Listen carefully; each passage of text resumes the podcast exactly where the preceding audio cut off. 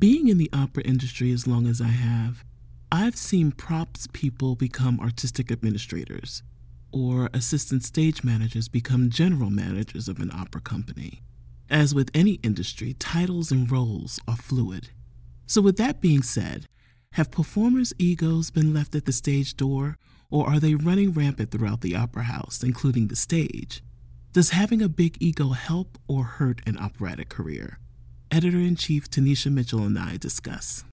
Juicy Interludes, not your typical opera podcast.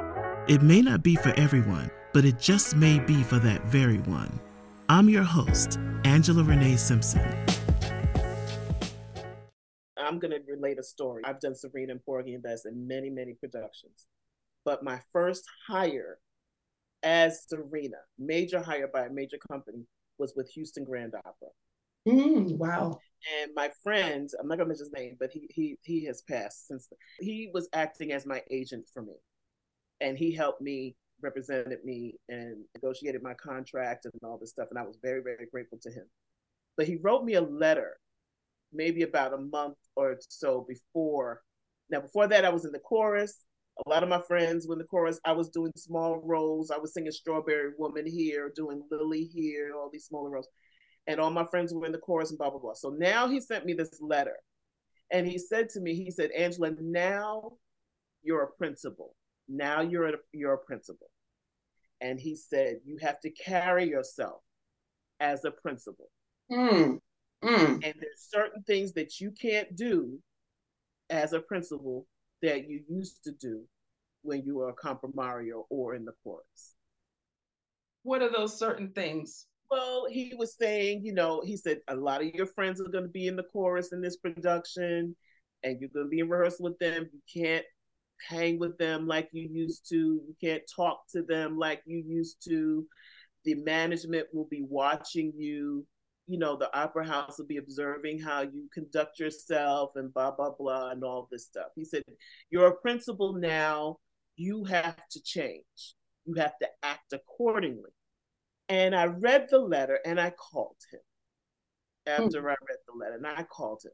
And I told him I appreciated what he said to me and I understand, but I'm not changing for anybody.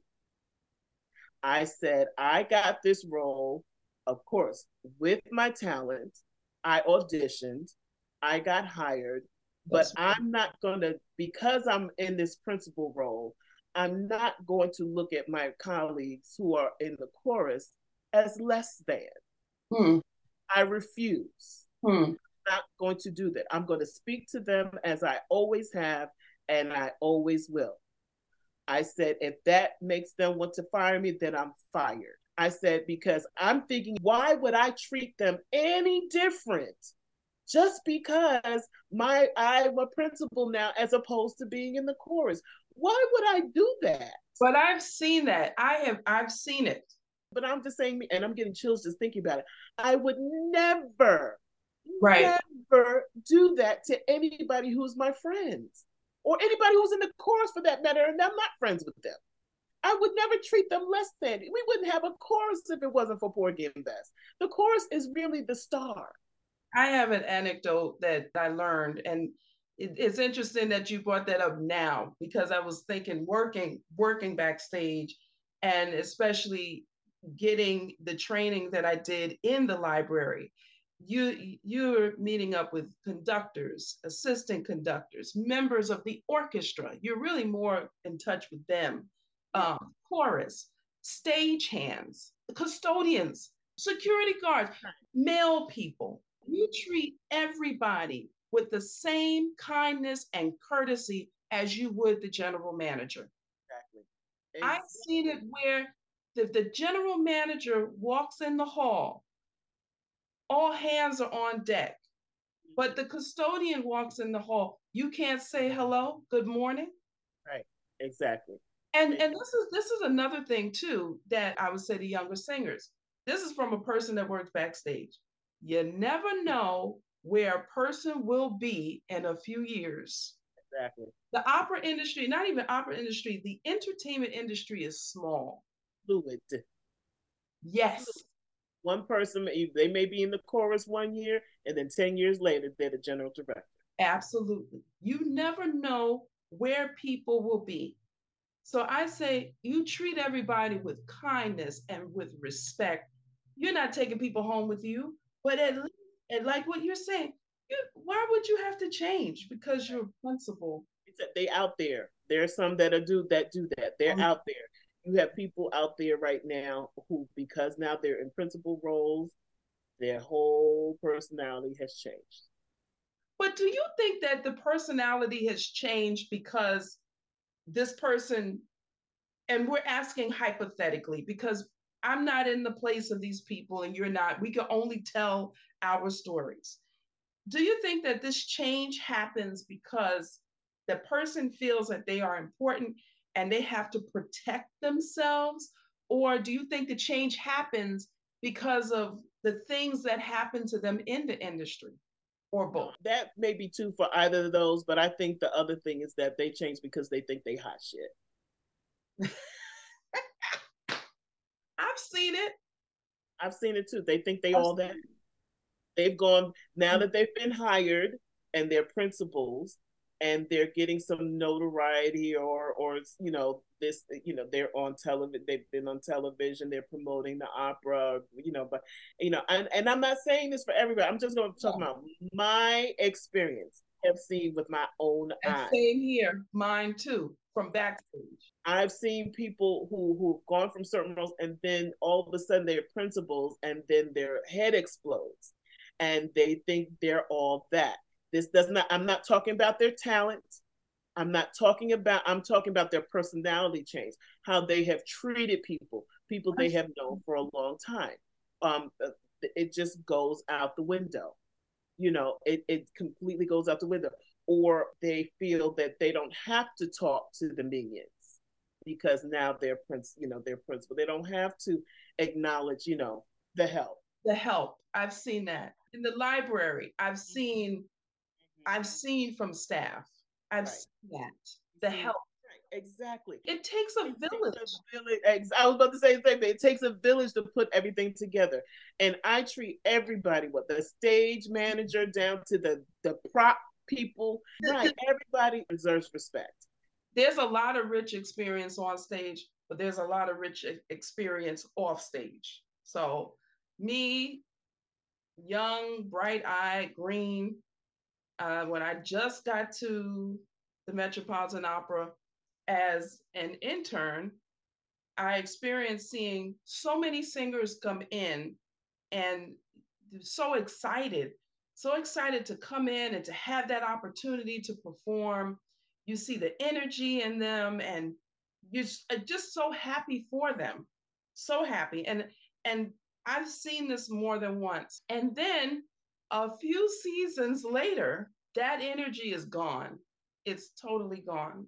It, and there's one in particular where whatever happened to this person, I guess going through auditions and rejection and all of that stuff, it changed the the enthusiasm.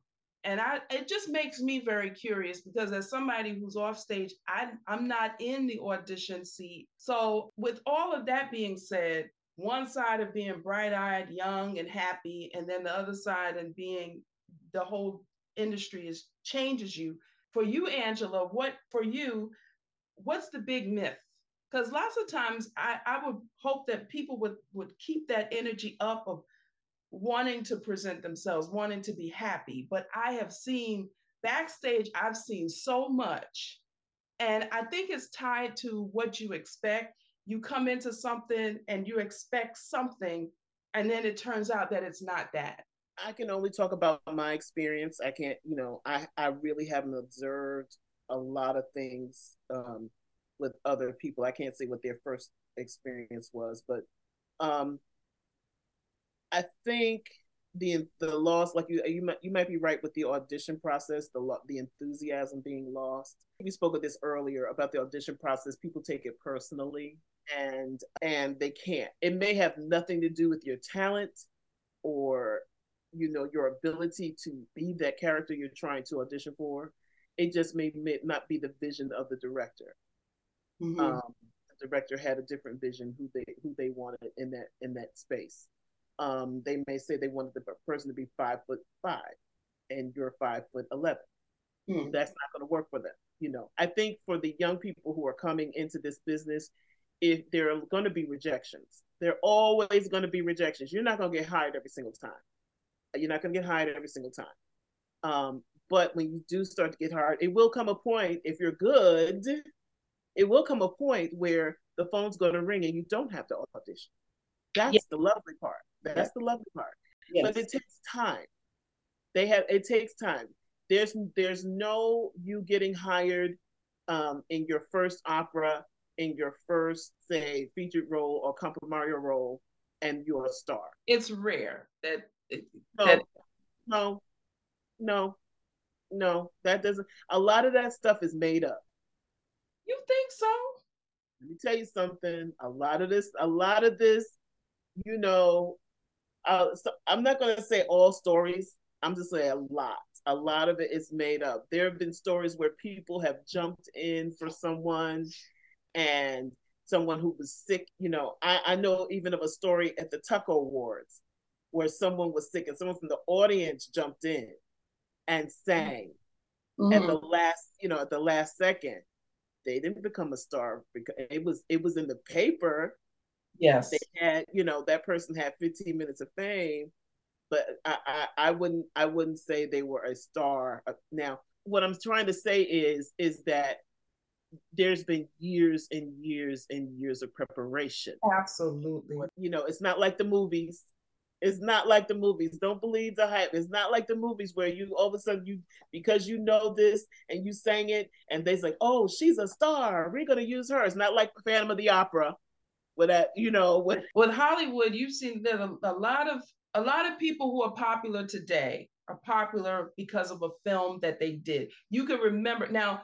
Not saying that they did not do films before, but you have. I could think of two people, and this I know is true Lupita Nyong'o, 12 Years a Slave was that was her entrance into mainstream people knowing her. Maybe her, I don't know if that was her first feature. Yeah, I don't know if that was her first film. That was the interest in people, the apex of people knowing. Oh, I know who Lupita. Um, what's her name? Ariana DeBose, West Side Story. But, mm, okay. Say it. No, we, what I was gonna say is that that but that uh, Ariana DeBose may have been her first lead in a feature film. That's not her first film. It's not her first film, and she was a supporting role. I think she's a mu- musical theater baby. Yes, but that West Side Story, that was that was the thing. That her performance in that film was fabulous. Was fabulous before West Side Story. Right, but that's again, what I'm saying. This goes back to so so the the myth is if a tree falls in the forest and nobody's there to hear the sound, does it make a sound? Then think about that. So you know why it doesn't make a sound? Because we all know where the sound of a tree falls. Yes, it doesn't make a sound. There's nobody does there to hear, it, but it doesn't make a sound. And the the question of if you are a young singer, you say, I want to be, I want to be a star. Sometimes it is that one performance. Sometimes it is, but not saying, not negating. That's the thing not negating the work that it took to get you there. Sometimes it is that one thing, and everything lines up around the systems that we were talking about lines up. But is there that? But is that sto- we're talking about Hollywood? Is that story in opera? That's the question. Is it? I don't know of any story in opera where somebody has become a star overnight. One time, yes from that one time. Well, if you look at Maria Callas, though, Maria Callas studied for years. I mean, that's what I'm saying. She studied for years, right? We all know about the weight loss. We all know about that. But we, who people, whenever I do a program for Opera Talks on Maria Callas, I always get this. People is who they know, who they know is Maria Callas after the weight loss. Yeah. With Aristotle Onassis. That's what's cemented in their mind. But not that Maria Callas before the years and the recordings and the studying, especially with um, with Serafin, all of those things that she did. I think we're in a culture where it's microwavable. You see, like all of this stuff appear, and you're like, well, what am I supposed to do? How am I supposed to do that? There was an opera singer, I will not mention, I wouldn't name any names. And the person said, I think you would know this, that you support as many people as you can in your uh, with your colleagues because it's so hard to garner that type of relevance and support. It's so hard to do that. What do you say to the person who's worked for years and years and years and nothing materialized as far as you are a working singer, but you don't you don't reach the point, the pinnacle of what you think is stardom according to other people. What do you say to that person? Everybody has their own definition of stardom. So, what does that mean? So, for some people, stardom means getting hired time after time after time yes. after time, different houses, going flying from here to there, you know, uh, staying in this hotel, that hotel, um, you know, being uh, being asked to record and make recordings. They consider that stardom. Mm-hmm. It may be, but just in the opera world. It's just in the opera, in the little, in the little, the ecosystem of opera. You know, not world. That's not worldwide stardom. That's not that's not worldwide stardom. But do you want? The question is, do you want worldwide stardom? Do you want your ha- your name to be a household name? Do you want that's the question because there's certain things that have to come now for some people for some people getting that doing a major role for them getting that hired being hired to do that that major role is stardom for them and that just may be all they want you understand what I'm saying? And and they say, okay, so they get they've done comprimario roles, you know, this far, and then boom, all of a sudden you get hired to do the role, the main role of this particular opera. Right. You know, and, and you get the chance to go on stage. So for some people that that may be their definition definition of stardom. There may be some people who don't want to be a star. They just want to be a working singer. Singer. They want to make enough money so they can live comfortably and if they have a family, take care of their family. And there's nothing wrong with That's, that. There's nothing wrong with that. There's That's nothing wrong with that. you know, it just depends on what what each person wants for themselves in this career. That's the number one thing. I, it's it's knowing what you want for yourself and being honest with yourself. Because I've seen because I have listen, I've seen backstage people who you I've seen it time and time again you want one thing, but then you say you don't want it. And if you want it, you don't have to tell it, but you have to start with this is what I want objectively, like what you were saying before, that I thought was very memorable thing. Objectively look at it and say, this is the type of career that I desire. This is what I want. Now, what is needed for me to get that? That's the number one thing with the upcoming generation, that's what I would say. Know exactly what type of career you want. Know it. And if you don't want to, if listen, if you don't want the pressure of doing that, like you don't have to do it. There are many options with other careers. I have always been the the type of performer. I don't care if you have problems with anybody on stage. You leave it off stage. Mm-hmm. Leave it off stage. Any animosity you have towards somebody has nothing to do with your work. Has nothing to do with your work. You leave it on. You do not bring that animosity on stage. You should be the ultimate professional. Do your work. Whether you have that person you can't stand, you have to dance. You're dancing with them. You have to dance with them. You have to whatever kiss them. You have to whatever. You know, blah blah blah. Keep it off stage uh, you have to be the ultimate professional. If it happens, whatever happens off stage, that's fine. Mm-hmm. Don't bring it on stage. And that's been my golden rule for anything, anything. Whatever I have to do, the audience is the is the the main focus. You yeah. have to perform for the audience. I've been in situations where people have not done that. I have in situations where people have have taken whatever was off stage and brought it on stage Wow. And made problems for everybody. Problems for everybody. Not mm. change the blocking. Cha- yes, change their blocking, change this, change that, and and made it for a, a, a, very difficult situation and strange situation, and sometimes even dangerous situation. And so, as a singer, the people who are listening, the young people who listen to this, always be professional, always. And being professional doesn't mean being obnoxious. Kindness, Kindness. is professionalism.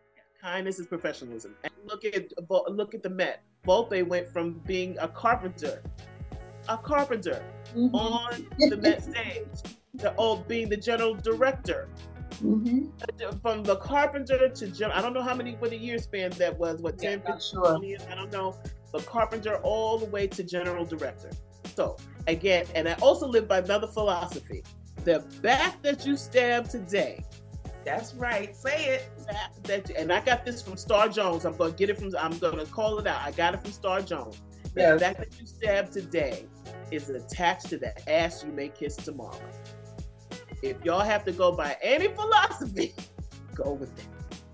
This is Juicy Interludes, not your typical opera podcast, with your host, Angela Renee Simpson. And remember, you don't have to listen to me, but you do have to listen to your audience.